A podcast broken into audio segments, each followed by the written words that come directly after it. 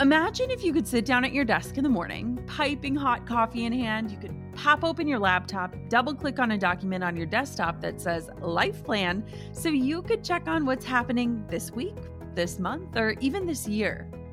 Well, I want to help you create that plan. Let's spend five days together making a roadmap for your future so that you can live all the rest of your days on purpose. Yes, you can own the future that's coming your way. The five day Own Your Future Challenge is absolutely free to join, and I've got a spot with your name on it.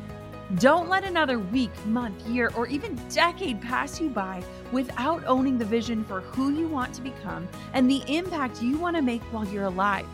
This is five free days of learning from incredible world leaders, helping you to uncover who you truly are and leading you to craft a roadmap and set goals aligned with the future meant for you. This is important. Join me and other amazing global leaders and experts to help you own your future starting May 11th. You can join right now for free at jennaschallenge.com. That's jennaschallenge.com for the five day Own Your Future Challenge. I can't wait to see you there.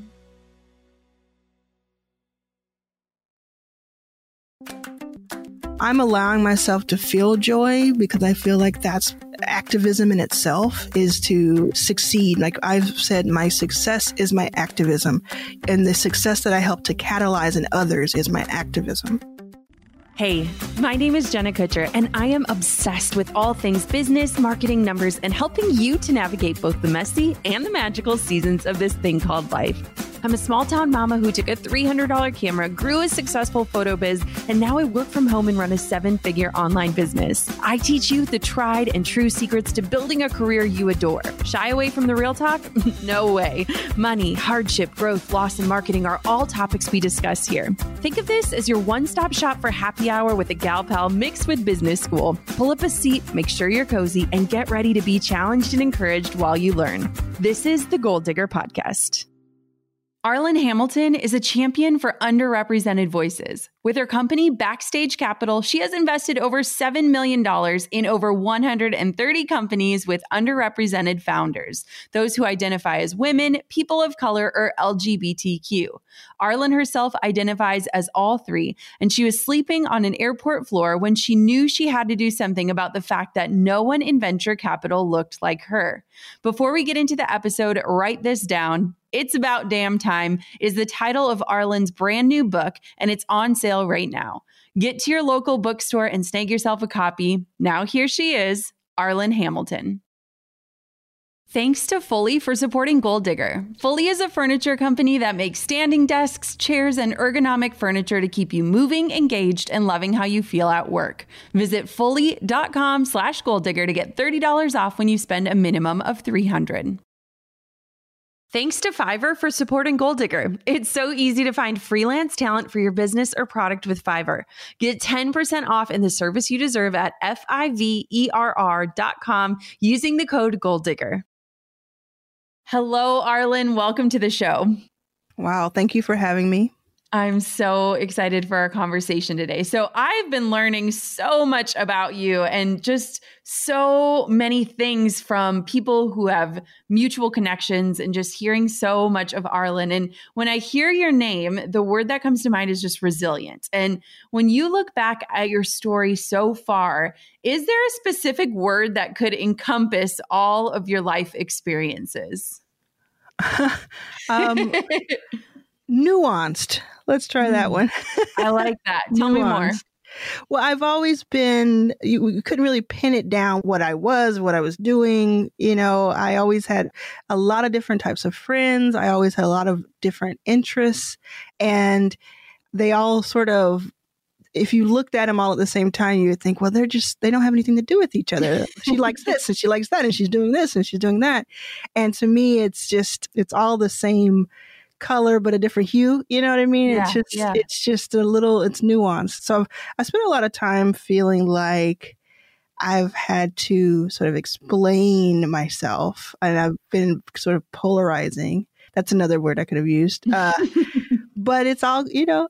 It's all from like really the same intent of connecting and being part of something.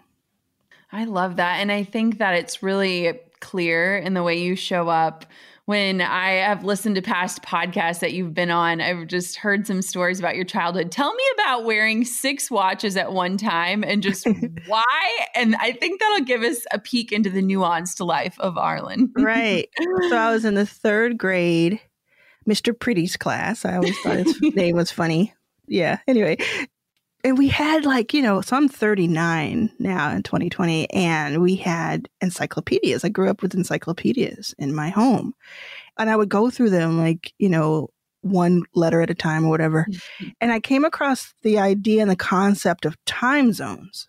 Okay. And it just really intrigued me even as like a eight year old i guess i would have been and I thought, wow, how cool is it that there are people in other parts of the world? I think I understand what the world means. and it's like nighttime when it's daytime here, and it's hot or cold or this or that. And I just thought it was so cool. So I wanted to, I remember thinking, when I'm at school, I want to know exactly what time it is certain places. Mm-hmm. So I would go anytime we went to the supermarket or to like a Walmart or anything, I would go to the gumball machine yeah. and I would try to get a watch. Or I would get like a like a Velcro watch, like that was like two dollars. I would beg my mom to get or something, and so I ended up having six watches that I wore at the same time in the third grade, and they were each to a different time zone. And the way that I would know what I was looking at is that their patterns would be a clue to what time zone they were. So I had mm. one that had palm trees that was Hawaii and I had one that had, you know, like a globe and, and animals and different ones, and they were just different parts of the world. And I don't know where it came from exactly. I don't know why I was so intrigued by it, but I still am in a way. I love that. I can't believe that you were eight reading the encyclopedia and you can say that casually. oh, yeah. I was totally. Like, I was not doing that when I was eight. okay. Yeah. So walk me through your story because your story to me is just kind of like the underdog advantage in a lot of ways. And I know that that's something that you talk about often, but what were those catalyst moments that led you into this world of venture capital, which is what we'll talk about next? Yeah, so I, I didn't grow up thinking I want to be a venture capitalist. I didn't know what venture capital really was until early 30s. I just heard about it kind of in the background, like you would hear on TV or something, and, or movie. And I had all of these other lives. I had other careers. I had started a music magazine, a print one that had done well when it came to the content and to the fans of the magazine, but not well when it came to the like the economics. I had toured for indie artists and I had toured for arena level artists because I'd built that over a 10 year period. I had done all of these different things and really never had much money or kind of hold on to like, get my footing when it came to money. It was like I was like 30 or something and I 30 or 31 and I had just finally gotten myself to where I wanted to be, like on my way to where I wanted to be in the music world, where I was going to be, like I was on tour with different artists and, and helping them and as a production coordinator and as a road manager and all sorts of things.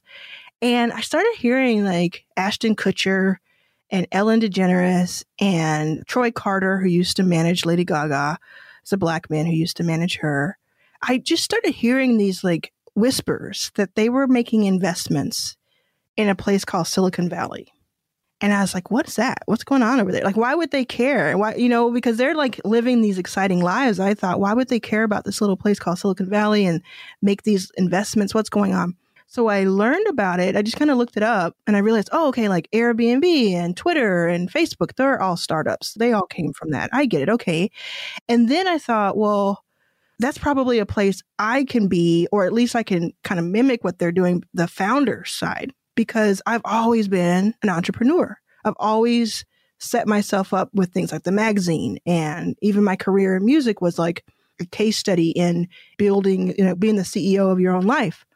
And so I wanted to start a company and I started doing more research because, i you know, there's a theme. I like to research yeah. things and I'm curious. So I just started doing this research and it's like almost like, you know, the movie Erin Brockovich she's like looking for something, she's studying something else, but she comes across this other thing. And that's when she goes on this mission. Well, I was studying just how do investments work, like how do how do how does a relationship with an investor work with the founder because I want to raise money. How does that work? Who are the players? And I came across this statistic that said that 90% of all venture capital goes to white men in the United States. And they make up about 33% or so of the population, give or take.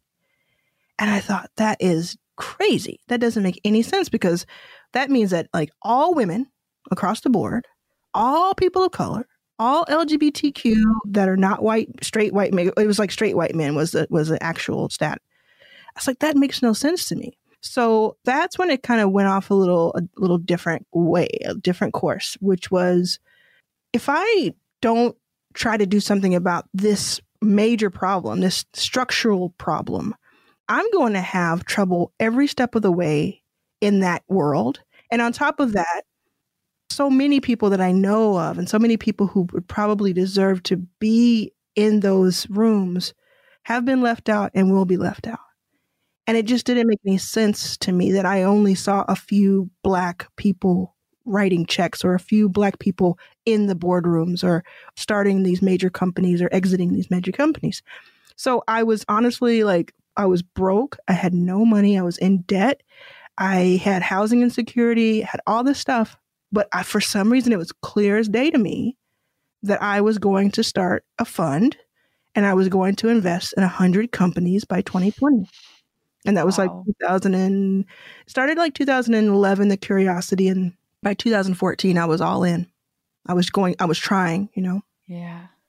What did it feel like to put such a bold vision out into the world, especially at that starting line? I think that a lot of people are just paralyzed to even begin or even dream that big.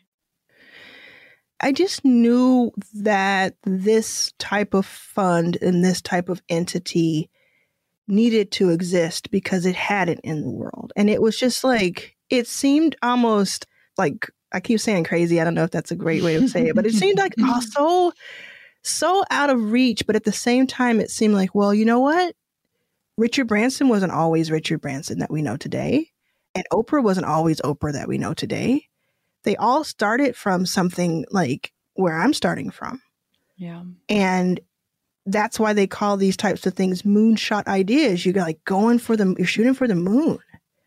And I thought, I know 100% that I won't do it if I don't try. I know that. Yeah. That's like easy. Confirmed. But if I try, there's a percentage chance that maybe it can get there. And even if I shoot for the moon, maybe I just reach barely, you know, in the middle, but that's still something. And so I, it just seemed like, you know what? I'm 30 or, you know, a little bit older than 30 at the time. I'm like, I've always felt like there was something like in front of me, ahead of me that was really special and important and that was going to reach a lot of people. And I always had that in my head. I couldn't shake that feeling over and over again. Mm. And I just said, if I don't try this and I am 50 or 60 or 70 and I and I think, man, I wonder what would have happened if I had tried it.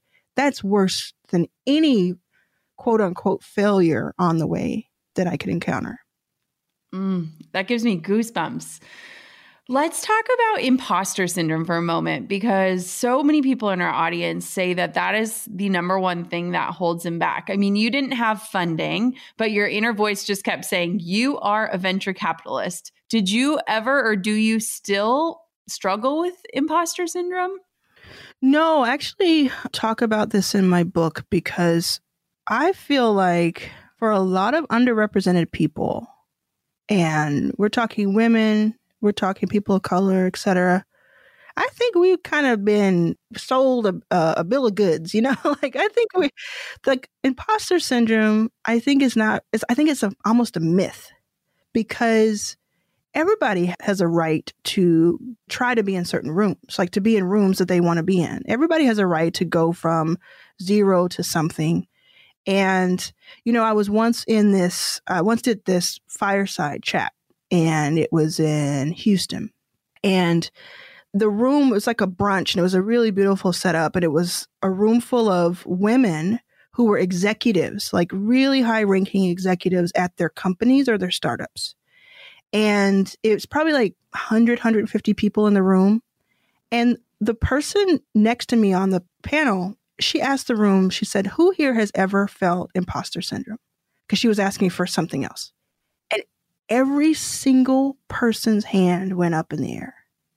Not one person, no matter what their race, no matter their age, no matter anything, their economic standing, every single hand went up in the air. And not only that, but everybody looked around at each other and they were shocked. They were like, whoa. So I pushed on it. I said, wait a second, like, can we stop here for a second? Because I looked, I saw someone in the crowd. I said, why, why do you look so surprised? Like, why, why do you have that expression? And she said, I honestly, honestly have never thought about the fact that other people feel that way. Mm-hmm. Like I always thought it was me. And she's someone who got herself in a very high ranking position. Right? So it's like it almost never goes away.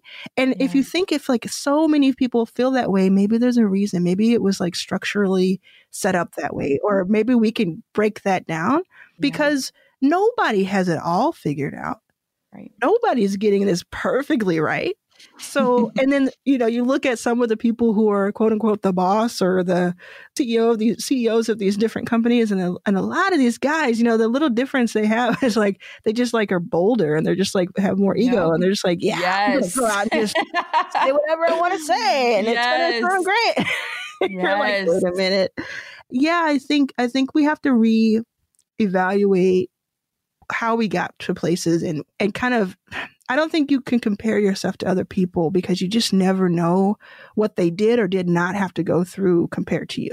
And so your imposter syndrome is a lot around, well, they're further along than I'm supposed to be, or I am this age and I'm supposed to be doing the X, Y, Z. And I've certainly felt that way. But today, like the last three years, I have completely thrown that out the window. I said, no, no. I love it. no. Oh, tell me about your mission with Backstage Capital. Because now that we know that you're like, yes, I own it and it happened, walk me through what does Backstage Capital look like today? Right. So starting in 2015, like the fall, I was able to start raising. I had years and years of people saying no, but finally a woman named Susan Kimberlin, who I'll always talk about and always shout out, she gave me the first check to invest in someone else. So mm-hmm. I have a venture fund. So we, I and my team, we invest in other people. And we have raised, generated revenue of more than $10 million. And so all of that that we raised, we put into other companies. And then the generated revenue we use to power us, you know, to keep our yeah. operations going. And so we have been able to invest in 130 companies as of now and that'll grow. And that's a crazy amount in that amount of time. There, I said it again. but yeah. it, it is in that amount of time, like usually a fund will invest in maybe a fifth of that, maybe half of that. But we were just seeing so many great companies and we only invest in 2% of what we see. So imagine how many wow. thousands of companies we saw and talked to and went through and they pitched and all that. So we invest in companies that are led by women, people of color, and or LGBTQ. I identify as all three, and that's kind of where I started the thesis. Yeah. And I said, you know, all of these founders that I've met over the past few years and now now even more years, a lot of them have done so much with so little. I wonder what would happen if you could give them just a little bit more and if they would allow you to mm-hmm. invest in them. You know, I don't look at this as yeah. like a nonprofit or any sort of charity. I'm not like, oh, I'm doing them such a favor. I think of it as like, can I please invest in you? Because yeah. I would like to have a piece of equity when you do something that exits your company, like you sell it or you go public or you merge or whatever. And that's how you have to kind of look at it because these companies that have been overlooked, and most of the people in your audience I know are like women and and they know what it's like to be underestimated. That's what we call our founders, underestimated rather than underrepresented. It's just that like one thing that I've said before is like if a woman has a let's say a, a virtual call with me or in-person meeting with me and she's a founder pitching her company and she has a baby on her hip yeah. i'm going to give her extra points yeah. whereas traditional quote unquote investors may th- say oh that's a liability. Yeah she's distracted or she has too much to do at home or can she even be the ceo i'm going to look at that like she can multitask. Yes. she showed up she can do this and those like that's like we're, we're turning those preconceptions on their head and that's where we where we shine and so today it's a small team. We've had as big as a team of 45 people across two countries, and we've had an accelerator across four cities, and it's been this big thing. Now we're with COVID and everything, we got smaller and smaller and smaller. We're like a, a ragtag team, you know, we got it together. but because we've built up so much social equity over yeah. the years, Silicon Valley just knows where we stand and who we are. And the play here is like we make these $25,000, $50,000, $100,000 investments, which is really relatively small when it comes to venture. But what we do really well is like attract other investors. So, for instance, I just led a round last year for a company for expecting parents that helps connect them. It's a SaaS pro, uh, software program that helps connect them to their provide their care providers. And it's led by a black woman. And I led the round, which means that I kind of helped with the terms. And people look to me to kind of say, this is what we're going to invest in. This is the valuation. And I also brought in Mark Cuban. Yes. So Mark Cuban said, okay, I love what you're doing. I love what Mahmee is doing and what uh, Melissa and Sunny are doing there. I want in. And I said, okay, great you know, come on in and put, and he put down a sure. amount of money. And then on top of that, I brought Serena Williams in and she put down significant amount and she led her of course her name and being a mother who has gone through difficult pregnancies of course yeah. it, it, it helped with so much and so you can't even you can't even pay for that kind of promotion and marketing and like legitimacy and they were doing so well before us and they were doing so well now it's just that melissa as a black woman, she's actually uh, mixed race. She has two degrees, one in law and one in business. She is a powerhouse, absolute powerhouse. But she would go, she's she's on record saying this in a podcast episode that she did with that that was like a documentary of ours. She would go into rooms with investors and they would spend 45 minutes of the hour that they had allocated asking her are you sure you went to this school? Are you mm. sure? Like, prove that you have these degrees, prove that you know how to do this and that. Some of them would ask her about her hair. Wow. You know what I mean? What and a waste of exactly. time and talent. Like, holy cow. Exactly. So oh. instead of all that nonsense, I said, hey, can you open up your statements? Let me look at yeah. the, let's talk about the Let money me see here. the facts. yeah. And we got down to it. And so I first, before I did that round last year, we invested in her out of backstage two or three years prior. Wow and a small check, but then that turns into something. You know, it yeah. turns into Mark yeah. Cuban seeing it. And he has said multiple times that what we're doing is really awesome. And, and he's uh, come in on, on a few deals. Would you ever go on Shark Tank? Is that even a desire of yours? I'm like, why have we not seen you in one of those big chairs? I mean, I have talked to them about it because, uh, yeah. uh, first of all, Mark and I have like a, a, a, relationship where we do argue, we butt heads a lot. Oh, yeah. we have a lot of respect for each other. That's good for TV. it's so good, right? But we have a lot of respect for each other. But when I disagree with him, I tell him and same. Yeah. And so, well, even before that, I've said, you know, I would definitely go on if I were asked. But even more so, I'm like, why haven't I seen Venus or Serena Williams on there? Yeah. Why haven't I seen this? Because what I found out was, and this has nothing to do with Mark or the people who are the yeah. talent. This is like behind the scenes, you know, stuff that I'm called I've called out before. The only woman of color they have ever had on the show in 10 seasons is Jennifer Lopez for one episode as a shark. Isn't that nut? And they, and mm-hmm. anytime I ask, not not them, but if I ask anybody in the industry and like, why is that? They're like, well, what about Daymond? He represents. And I'm like, you can't just have one person for 10 years wow. representing millions. What a missed opportunity. Yeah. So I would love to. And I think with the virtual world, there's a really cool opportunity to do something online. And I'm looking into that because I don't need to wait around for Shark yep. Tank to figure Make it out. your own. I mean, you already yeah. have made your own. yeah. I just think it'd be fun. It's so much fun doing pitch competitions. Like yeah. people come up and talk about their companies. I would love to do something like that. Like even, you know, it, it lends itself well to a podcast they have those up there. I don't know. I just think, I think, I mean, I used to watch Shark Tank and yell at Shark Tank. I would yell at Mark and I would yell at Barbara and I would yell at everybody. I would get in on the deal and I would watch it. But I would watch it from, you know, a hotel room that I was sharing with my mom when we didn't have any, you know, place to live.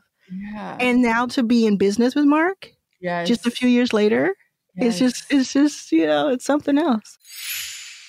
Establishing your online presence is no longer optional, it's necessary. Fiverr's freelancing platform helps you find the right talent to build your online presence fast. Whether it's building your first website or designing social graphics to celebrate years of business, Fiverr connects you with the talent you need to keep moving forward. Leveraging the talents of a freelancer is a great way to tackle the projects that are outside of your scope of genius, especially if you're not ready to hire someone full time. Whenever I need video production, Fiverr is my go to resource. Hiring a freelancer means you're reserving your time for the things you do best rather than trying to DIY an important project. Like you could learn how to master iMovie if you wanted to, but is that really the best use of your time when Fiverr has so many freelancers with hundreds of reviews and a way quicker turnaround time than trying to do it all yourself? Search by service, deadline, price, reviews, and more, and you know exactly what you're paying up front. No hourly rates or negotiating. Find your talent today at fiverr.com and receive 10% off your first order using our code GOALDIGGER. All the digital services you need are in one place at F-I-V-E-R-R dot com, code GOALDIGGER. Again, that's fiverr.com, code GOALDIGGER. How is work from home life going? Are you listening to this from the couch with your laptop balanced on your hip and your legs twisted up like a pretzel? Listen, I'm not judging, I swear. But let me tell you, moving from your couch to a beautiful, modern, ergonomic desk and chair situation from Fully is going to increase your focus and your effectiveness tenfold. Fully is a furniture company helping people and businesses make the transition to working from home with adjustable stand up desks and chairs designed with movement in mind. My team has always worked from home, but now sharing space with partners and roommates and kids, it's even more important to have a workspace that's comfortable and set up for being productive. Actually, my podcast manager, Kylie, just redid her home office with Fully. Yeah, I wish you could have seen my posture as I logged all of my work from home hours at my very not ergonomic kitchen counter. Now I do all my work from my new Jarvis desk at standing height, and my back is no longer curved like a croissant. I'm super grateful to have a work from home space that can adapt to what my body needs in the moment. The motorized frame with memory settings is not only practical, it honestly feels like a futuristic spaceship desk, and I'm obsessed. Whether you're shopping for yourself or your entire team, Fully is here for you. If you need help transitioning your team, give them a call. Take $30 off when you spend a minimum of $300 by visiting fully.com slash goaldigger. That's fully.com slash goaldigger. Fully, everything you need to find your workflow. Tell me about your mom, Arlan, because I know whenever you're asked, like, who is your best mentor, it's your mom. Tell me about her. Yeah, Mrs. Erlene Sims is her name. I hmm. always want to say her name. She lives in Dallas. I just talked to her. So, my mom raised my brother and me in Dallas, Texas by herself. And I just, I mean, I just have always just thought the world of her. We argue a lot because we're a lot alike. And so we yeah. still argue. Like, it's funny though, because we will, our arguments are so silly. But I just think the world of her and her, she just taught me, she was the first person to teach me what like grace was. Like I'll give an example, and I I have made a promise to myself that I'm gonna stop crying in the in interviews. You're but, safe with me. but I'm gonna give you an example of just something that just says like a couple examples just says it all. Like one is that she she was in telecommunications her whole career, and uh, well, most of her career. She started out as an air traffic control person, one of the only black women to ever wow. do air traffic control in the 70s. And she just says it like it's so casual. she just like, says it so casual. Anyway, when she was in telecommunications, she was like a top salesperson and and that. And after a while, like, you know, when we were young, we just couldn't afford on her salary, just couldn't afford a lot of stuff. So she got a second job at 7 Eleven that she worked the night shift. So she would work all day, all morning till early evening, had her main job. She'd come home, she'd make us dinner, she'd make sure we're okay. She'd have like a two, three, four hours to herself. And then she would go and work all night at 7 Eleven and not only do that, but like in a city where people could see her. You know what I mean? Like yeah, her friends could yeah. see her or and out and she also had like such a pride in it it yeah. wasn't like i have to do th- it was almost like you know i what i learned today about stocking this thing was, you know? And I'm just like, it's incredible. And so I started working at 15 because I was like, I don't want you having two jobs. Yeah. That's just not going to happen. And this is like, she's just been that example. And then when we didn't have much later, she was with me. So she's with me when we're sleeping in a car because I'm going to South by and we don't have a place to stay. And so, you know what? she's with me at the Four Seasons now. She's with me in in in, in uh, Dubai. That. She's with me in Greece. You know what I'm saying? Yeah. Like we ride, and because she was just always always there for me.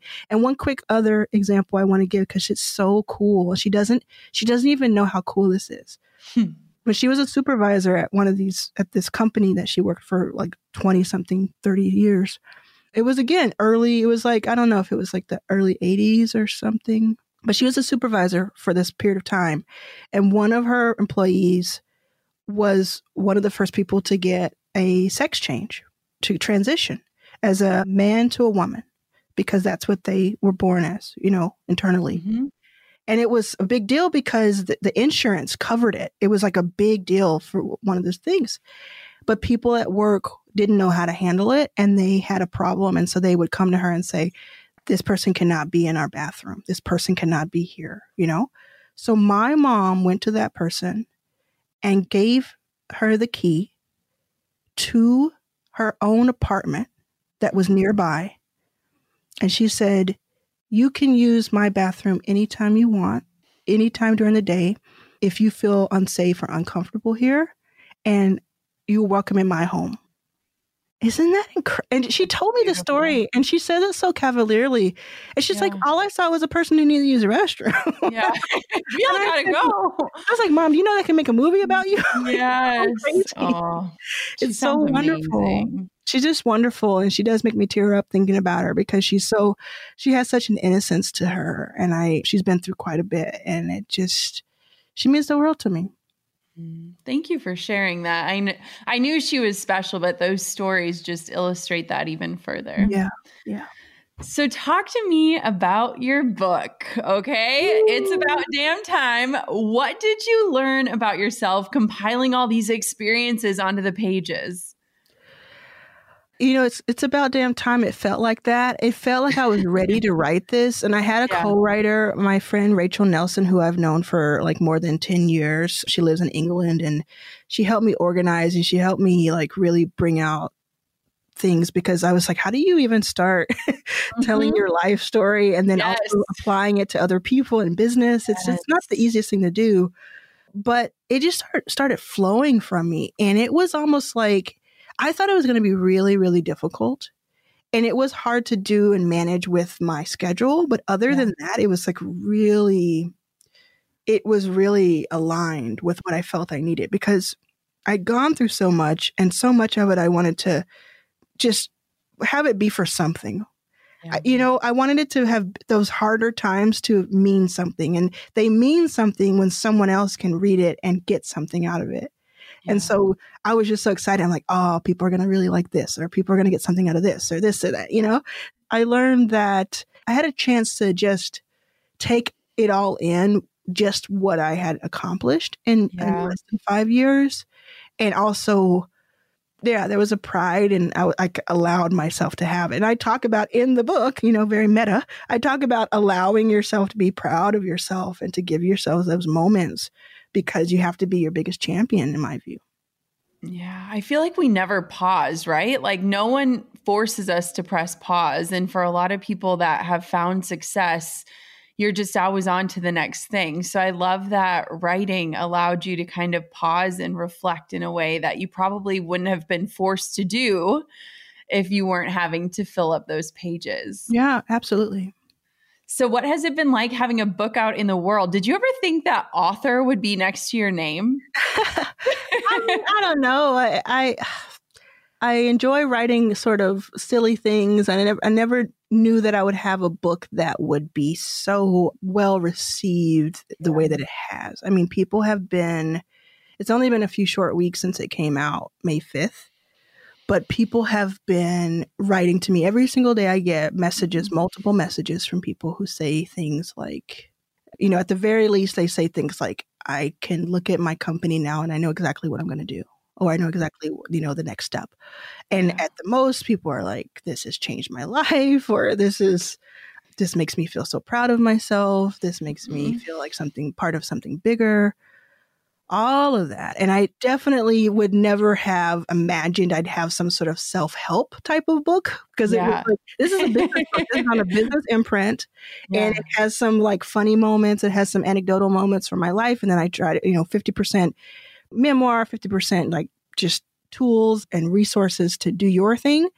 So I call it, you know, I definitely know that it is a book that's not just about me, but it's about the reader.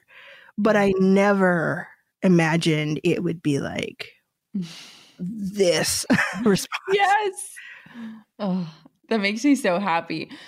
I want to know so you teach your students how to raise capital for their companies from scratch. And I want to know what would you say are the early learning curves you see your students facing when they turn up to you for help? And you can just say, "You know what? Go buy the book." But maybe give us a synopsis here. well, no, I mean it happens a lot. So, like I said earlier, we invest in only two percent or so what we what we see, and so it's Yeah. highly competitive. And there are a lot of great companies that we just don't get to invest in. But what I see over and over again, because we see, I've seen like six thousand plus companies in a very short amount of time. One of the things I think is that you know there's a not understanding your competition or not understanding your numbers or not understanding just the landscape of your market. And it doesn't matter what you're working on. You could be working on a website that sells jewelry, or you could be working on a software as a service, a SaaS platform that powers HR or payroll. You know, deep tech or not, it's important and imperative that you know more about it than I do. And most of the investors that people are approaching are going to have so many pitches throughout their week or their month they're not going to be able to like go to every single market and understand every single market like that Yeah. right so Yeah. you have to be able to really explain and express yourself either through writing or through speaking or through visuals in a way and if you don't then i always suggest that's a wonderful excuse to find a co-founder because Yeah. you want someone who complements you so it's like that's one of the main things that that happens is like I'll ask a question that I'm like, oh, this is cool. I saw this. What do you think about this competitor? Because what I want you to say is, well, they do this really well, but this is how we're different and this is how Yeah. we're gonna, you know, outperform them. But what really is a red light early on is if you say either, oh, I don't know of them, or they're not competition. We're gonna beat mm. them. And you don't have a reason. yeah. Those are like kind of more. yeah, it's like so. I just try to, and I I, I want us to win. I want us to win. Yeah. So I want Yeah. I want you to know that. That's why I started a course about it because I want you to know what these things to bring into the room with you, and also to know kind of how much power you uh, you hold. The investor is not like the all knowing, you know, oracle of things. Yeah. You have a lot to bring to the investor if you choose to even go for investment. You may even choose to bootstrap and just hold on to as much equity as possible. And I love that. That's actually like my favorite angle to take because then, you know what? Nothing attracts an investor like a company that does not need it. Yep. So Yes. it's just there's just so much to that that I think can be picked up.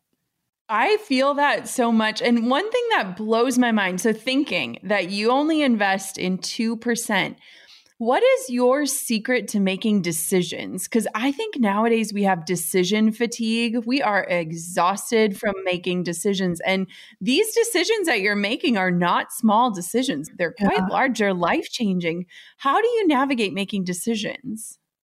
When it comes to companies, I have a strategy that uh, I don't know if a lot of people quite get from me, which is I'm going to use the same sort of instinct and almost the same innocent sort of being naive, that naivete that I had early on, no matter how much capital I have under management today or going forward. So, what I mean by that is that there was something magical, some sort of something that was happening in the room early on in this process where I was picking these founders who on paper may not have seemed like they were going to be like huge companies. but there was something I was seeing in the room, something that I was saying that has an X factor to it, or that person is going to wake up every day and work on this company in a way that the next person won't, or yeah. they have a great EQ, you know, this, this, and that. I don't want to ever be robbed of that and sort of kind of polished in a way that it's just, I'm going to look at things the way that every other investor looks at it. So that's a long way of saying I follow my instincts, but yeah. it's also strategy to do so. So it's not like just magical thinking. It's like to double down on the thing that I think I'm really good at, which is like this instinct of being at the right place at the right time and, and recognizing what that is. So it's almost like Simon Cowell. You know, we don't really know what his talent is other than understanding other people's talent. Yes. and yes. that's how I feel like there's not there's not an exact word for what I do.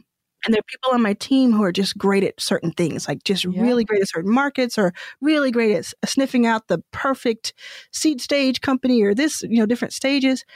I am good at like being in a room and saying, I think that person has it. I think that person has it. And no matter what they do, they're going to make it to the finish line. And not only that, I think that person and this other person I met two weeks ago would be perfect together. Mm, that's, that's, kind so of what cool. I bring into it. So I just started trusting that more and more because that goes along with the imposter syndrome.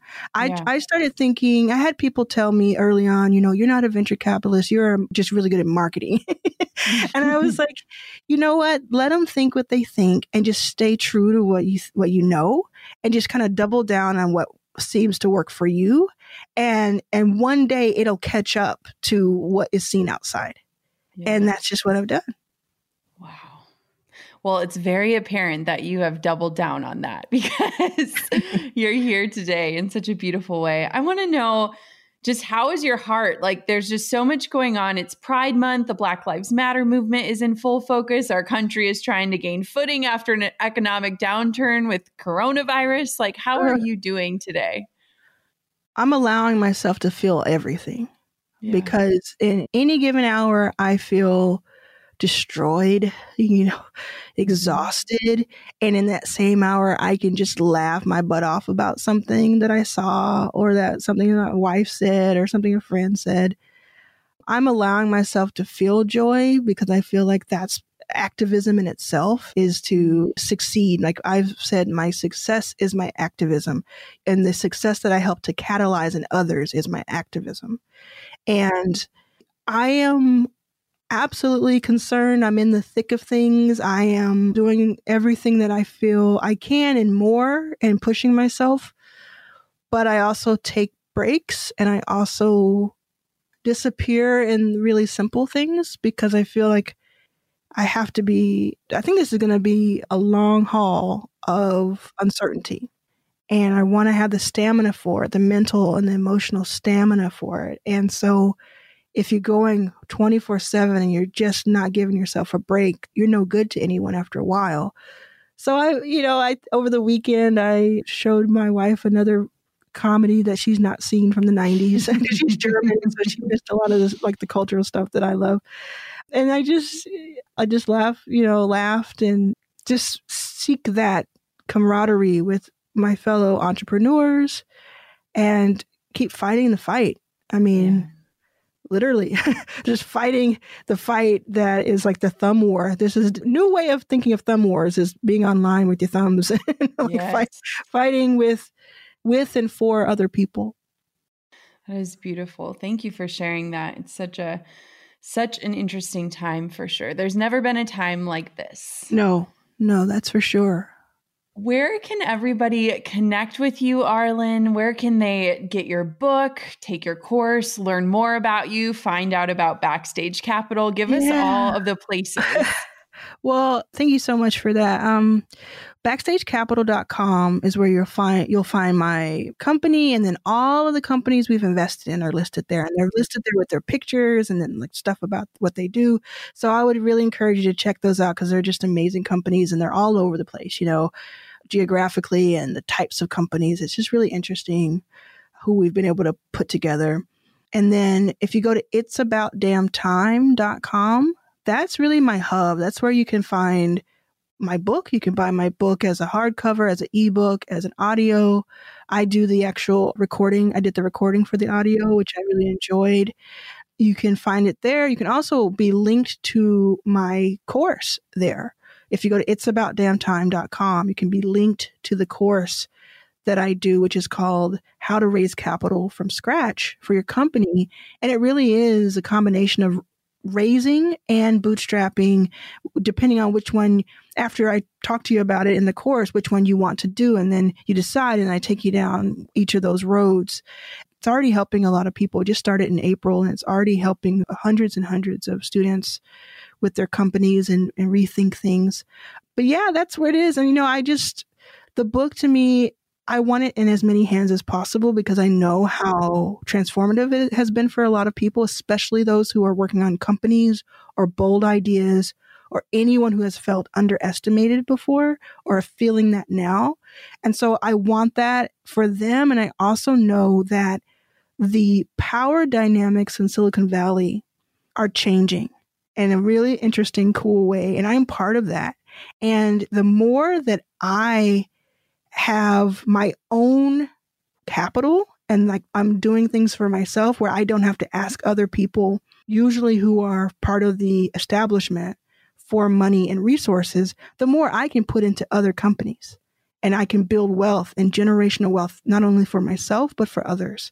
And so that's what really the excitement is when you when you buy one of my like when you buy my book or if you take my course what you're really putting your money behind is like me being able to wield that like an avenger and like wield that power in a very special way mm, that's so good. Don't forget about your podcast too. Your podcast is awesome. Oh thank you. Yeah my podcast is actually just celebrated its first year. Mm-hmm. um, it is called your first million and I interview people from all walks of life about success in their own way. And they would have raised their first million or earned their first million, or even sometimes we interview people who have been seen by a million people yeah. or have a million downloads, etc. So I've interviewed people like Ellen Pompeo and all sorts of entrepreneurs and T-Boz from TLC that just happened. I still so can't believe cool. it. And we and it's so funny when you take all these different types of people and like it's it's very few entertainers. A lot of it is entrepreneurs and but doesn't matter where they're from or who they are it all comes back to like some common themes. And that's what I really wanted to do with the podcast. So there's not an episode that doesn't teach me something when I listen to it. So it's called Your First Million and it's available. it's also linked from It's About Damn Time, but it's available anywhere you listen to your favorite podcasts. My favorite thing, Arlan, is when you sit down for your solo shows and you're like, I just went in the other room and hit record. I don't know what I'm going to talk about. And then somehow you go on to talk about some elaborate topic for like 30 minutes. I'm like, wow, like that is the gift of intuition right there. Oh, man. Thank you. Yeah, oh. I want to keep it real. I want to always yes. keep it real as I know it, you know, yes. and just keep oh. trying and, and building. Well, you do all of that so well. Thank you so much for coming on the podcast today. Everyone, go check out Arlan, find all of the goodness, and definitely dive into her book. One of my favorite things during quarantine has been audiobooks because I'll jump on my bike and just get some fresh air and listen to the words. And it's been such a breath of fresh air in my world. Amazing. Amazing. Thank you. I'm over here giving you a virtual high five because you just finished another episode of the Goal Digger podcast. Did that go by way too fast for anyone else? If you want more, head over to goaldiggerpodcast.com for show notes and all the discount codes from today's sponsors. And if you're looking for a new crew of movers and shakers like you to bounce ideas and ask questions, be sure to join my exclusive community for Goal Diggers on Facebook. The link's waiting for you at goaldiggerpodcast.com.